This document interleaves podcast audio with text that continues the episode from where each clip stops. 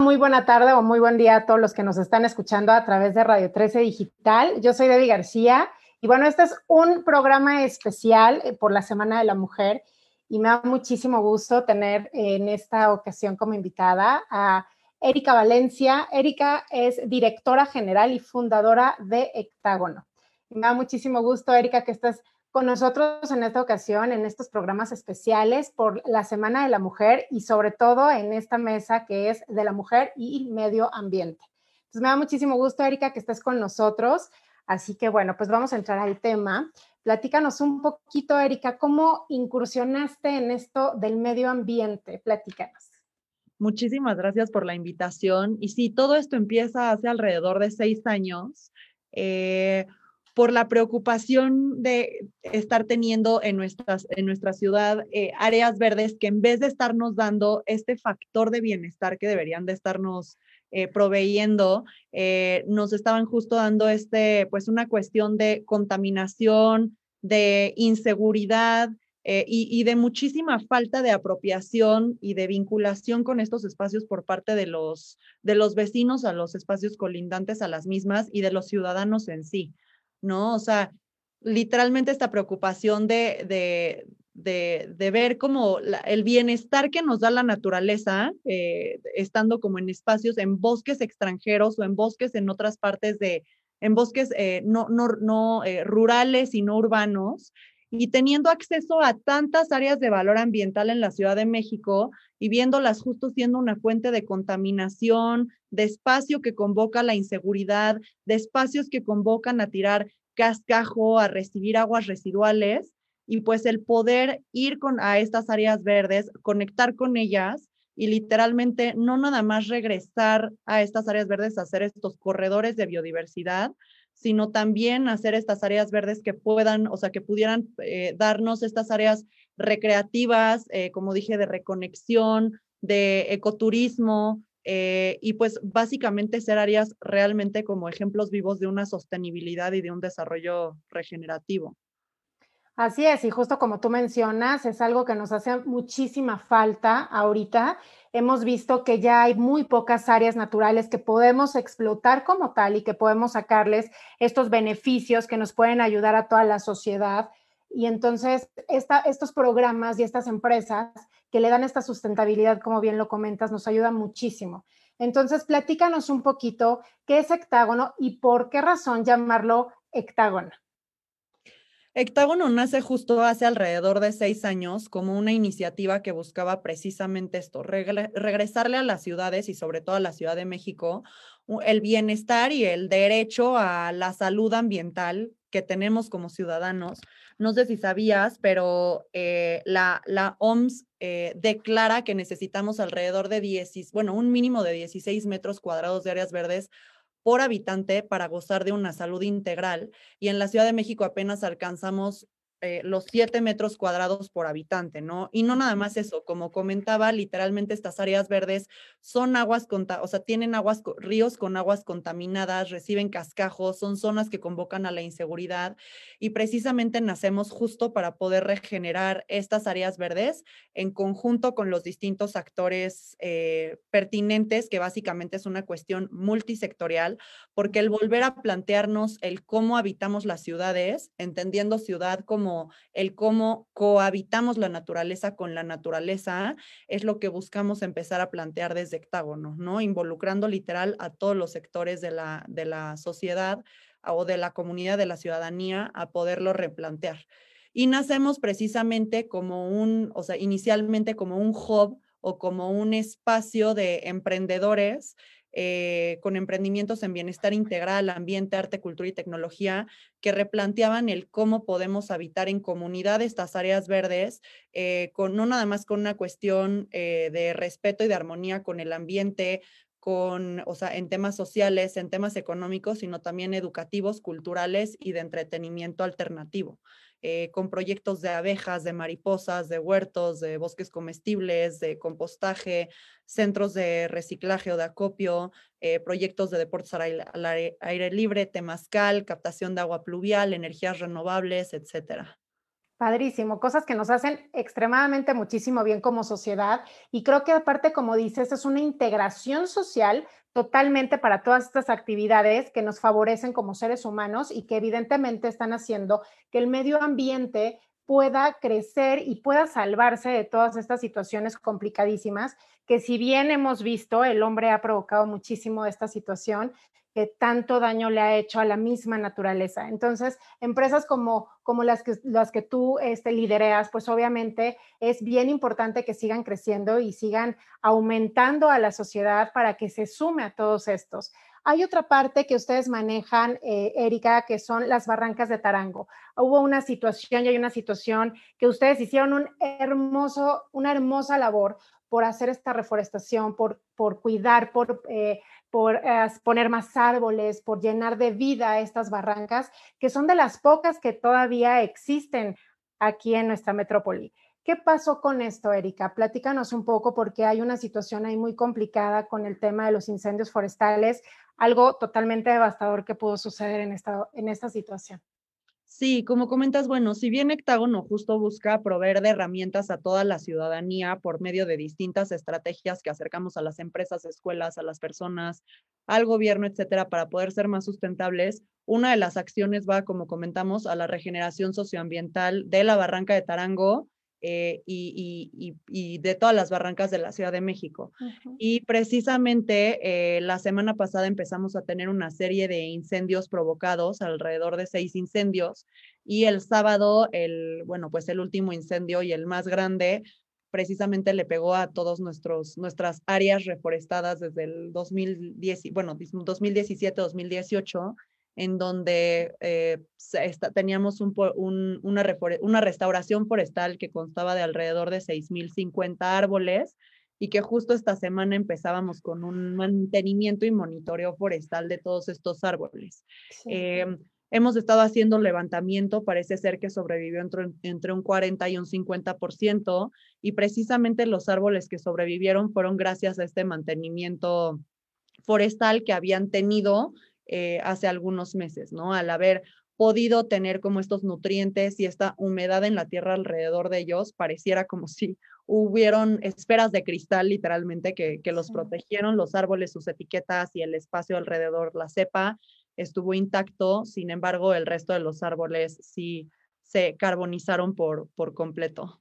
Qué frustración, Eri, qué tristeza, porque al final no nada más se destruye eh, tanta naturaleza y tanta, tanto, tanta ayuda que nos hace a todo como sociedad, sino también se destruye el trabajo de tanta gente que ustedes como, em, como empresa, como fundación, como organización, como asociación, ayudan a darle trabajo a tanta gente porque ustedes hicieron toda una convocatoria para poder eh, darle trabajo a todas aquellas personas que se encontraban sin trabajo en estas áreas y entonces el trabajo, la ilusión y todo lo que se proyecta para que esto ayude, qué frustración llegar y ver esta situación. ¿Saben el por qué? ¿Qué ocasionó este incendio? ¿Tienen algún este, indicio de, qué fue lo que lo ocasionó? Pues como te comento, fueron incendios provocados, no fueron incendios naturales. Eh, sin embargo, digamos que pues también implica, o sea, digamos que aquí también entra la, la, crisis ambiental en una cuestión en la que los suelos sí están más, eh, digamos que las temporadas de sequía se han alargado, eh, los suelos están reteniendo mucho menos humedad, el calor empieza antes, esto genera que un incendio provocado se pueda propagar mucho, mucho más rápido y pueda causar, digamos que un mayor daño. Eh, pero sí, sí fue, un, sí fue un incendio provocado por el humano, no fue un incendio, em, no fue un incendio generado de manera natural, por así decirlo, en el bosque. Y, y, sí, como comentas, aquí hay el esfuerzo, aquí, bueno, pues se quemó, digamos que el esfuerzo de, de más de cuatro mil mexicanas y mexicanos que adoptaron sus árboles el año pasado, eh, de todas estas personas que, contratamos para estos empleos verdes que generamos de reinserción social y empleos locales alrededor de estas áreas. Em, y pues un esfuerzo también digital de más de, de más de 10 mil personas que, que se sumaron a estas jornadas. Y, eh, y, de años anteriores, sí, eh, son jornadas que, en las que recibimos a varios voluntarios de los distintos sectores que vienen a sembrar justo, o sea, no nada más un árbol, sino intenciones, amor, eh, memoriales, todos estos árboles tienen nombres eh, de cumpleaños, o sea, nombres cumpleañeros, nombres en memoria de personas o de, mascotas que perdieron la vida. Eh, y, realmente sí representaba un bosque que representa, o sea, pues que, tenía amor y muchísimas, muchísimas intenciones y muchísima vida de, de varios mexicanos y mexicanas. Em,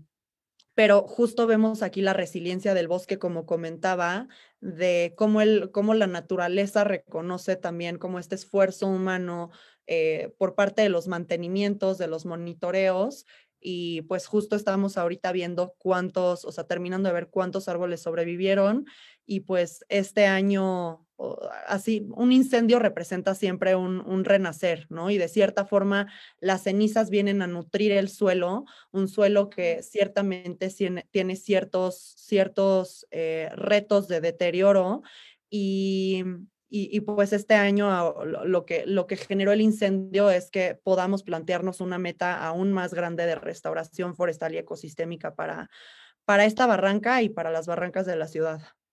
Así es, yo creo que el reto mayor es volver a juntar tantos corazones, tantas intenciones y tanta gente que si bien eh, se perdió esta parte del esfuerzo en ese momento, pero yo creo que la gente y, la sociedad somos más los que podemos volver a regenerar otra vez esta, este bosque, regenerar otra vez estas barrancas, hacer lo que está en nuestras manos para poder hacer esta reforestación y poder lograr que todo esto vuelva a sumar vida y que evidentemente eh, eh, pongamos todos un granito de arena para poder volver a crecer con todo esto. Entonces, ¿qué, qué sigue, Erika? ¿Qué sigue después de aquí? Eh, evidentemente necesitan apoyo porque no está fácil volver a regenerar todo esto. ¿Qué, qué, piden ustedes como asociación? ¿Qué piden ustedes como organización para que esto se pueda lograr? ¿Y qué proyectos o qué programas tú propones o proponen para evitar tanto incendio forestal?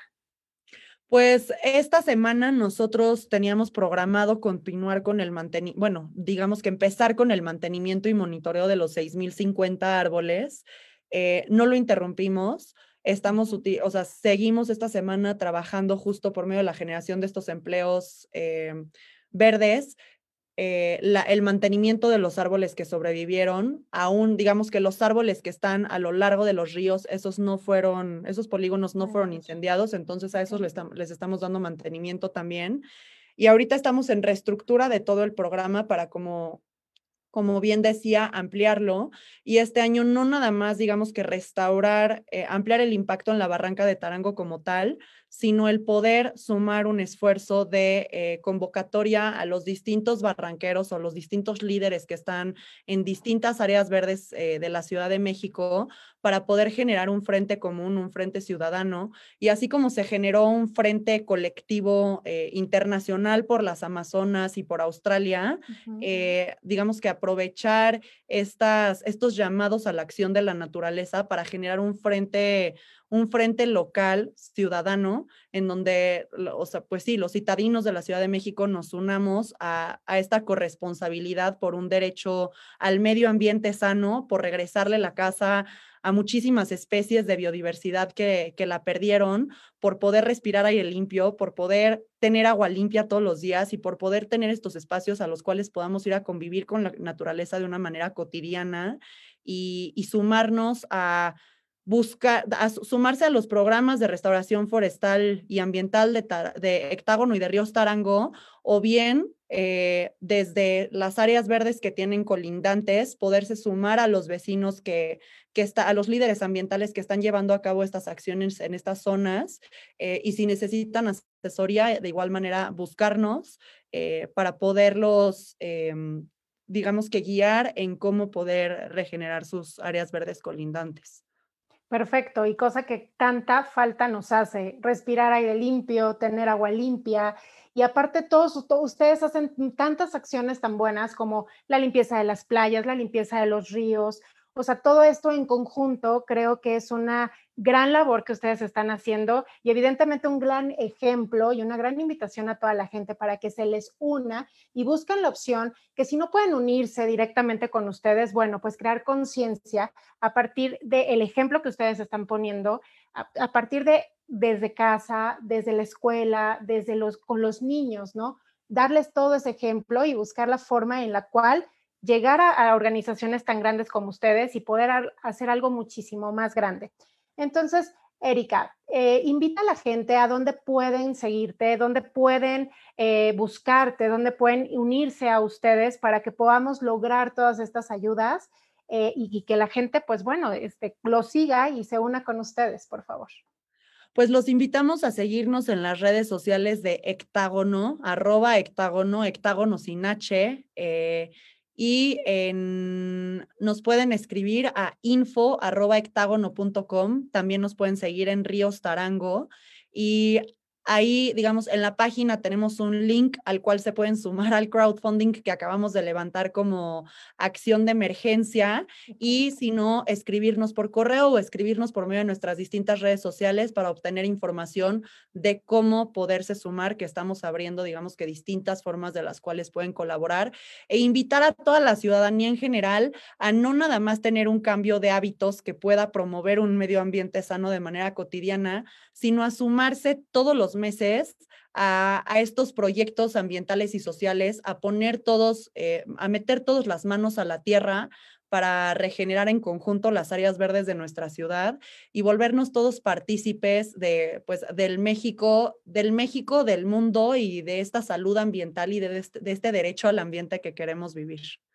Así es, tantos programas sociales que nos pueden ayudar muchísimo de poco a poquito para llegar a hacer algo muy grande por el planeta, pero sobre todo por nosotros, por la humanidad, porque finalmente lo necesitamos, ¿no? como sociedad, como humanidad y pues para dejar un realmente un buen ambiente y un buen país pues para los que vienen, ¿no? Porque finalmente nosotros como sea ya vamos a empezar a ir de salidita, pero los que vienen es bien importante dejarles un planeta sano y un planeta limpio para que puedan vivir en armonía, en paz y, bueno, sobre todo sanos, que eso es lo más importante. Entonces, Erika, te agradecemos muchísimo y también agradecemos muchísimo tu participación, pero sobre todo que, que, seas una mujer que le está demostrando a muchas más mujeres que se pueden hacer cambios en este aspecto de la vida, que a veces uno cree que no puede hacer mucho en este sentido, pero tú eres una mujer que le está demostrando a muchísimas más y eres un gran ejemplo de suma para las que las mujeres que se quieran unir a estos retos ambientales, porque como tú bien dices, es un cambio interno que se demuestra por todo afuera. Entonces, parte de esto también, muchísimas felicidades, porque de verdad eres un gran ejemplo para todas las mujeres que quieran unirse a este tipo de acciones buenas que finalmente nos ayudan para tener realmente, realmente un cambio tanto humano como un cambio en la sociedad. Muchísimas gracias por la invitación, Debbie, y gracias por ser parte de, de, la voz de la naturaleza y de hacer eco para que más personas se puedan sumar. Así es, así es, y pues efectivamente hay que sumar y hay que llenar los espacios con estas noticias y con estas organizaciones y con estas, estas pláticas que lo que hacen es efectivamente sumar para que lo demás pueda estar bien y empezando por nosotros mismos. Entonces, te agradecemos a ti, Erika, muchísimo, muchísimo éxito en todo lo que sigas emprendiendo en esta parte de, las, de Hectágono y que realmente, realmente exista la ayuda. Hacemos el llamado a la gente para que realmente se suma a estas ayudas para poder salvar estas partes que desafortunadamente fueron este, desfavorecidas en esta situación. Entonces agradecemos muchísimo, agradecemos mucho tu, atención, tu espacio y pues aquí, aquí está un espacio para ti y para toda tu organización. Muchísimas gracias, Debbie. Bonita noche. Gracias a ti. Bonita noche.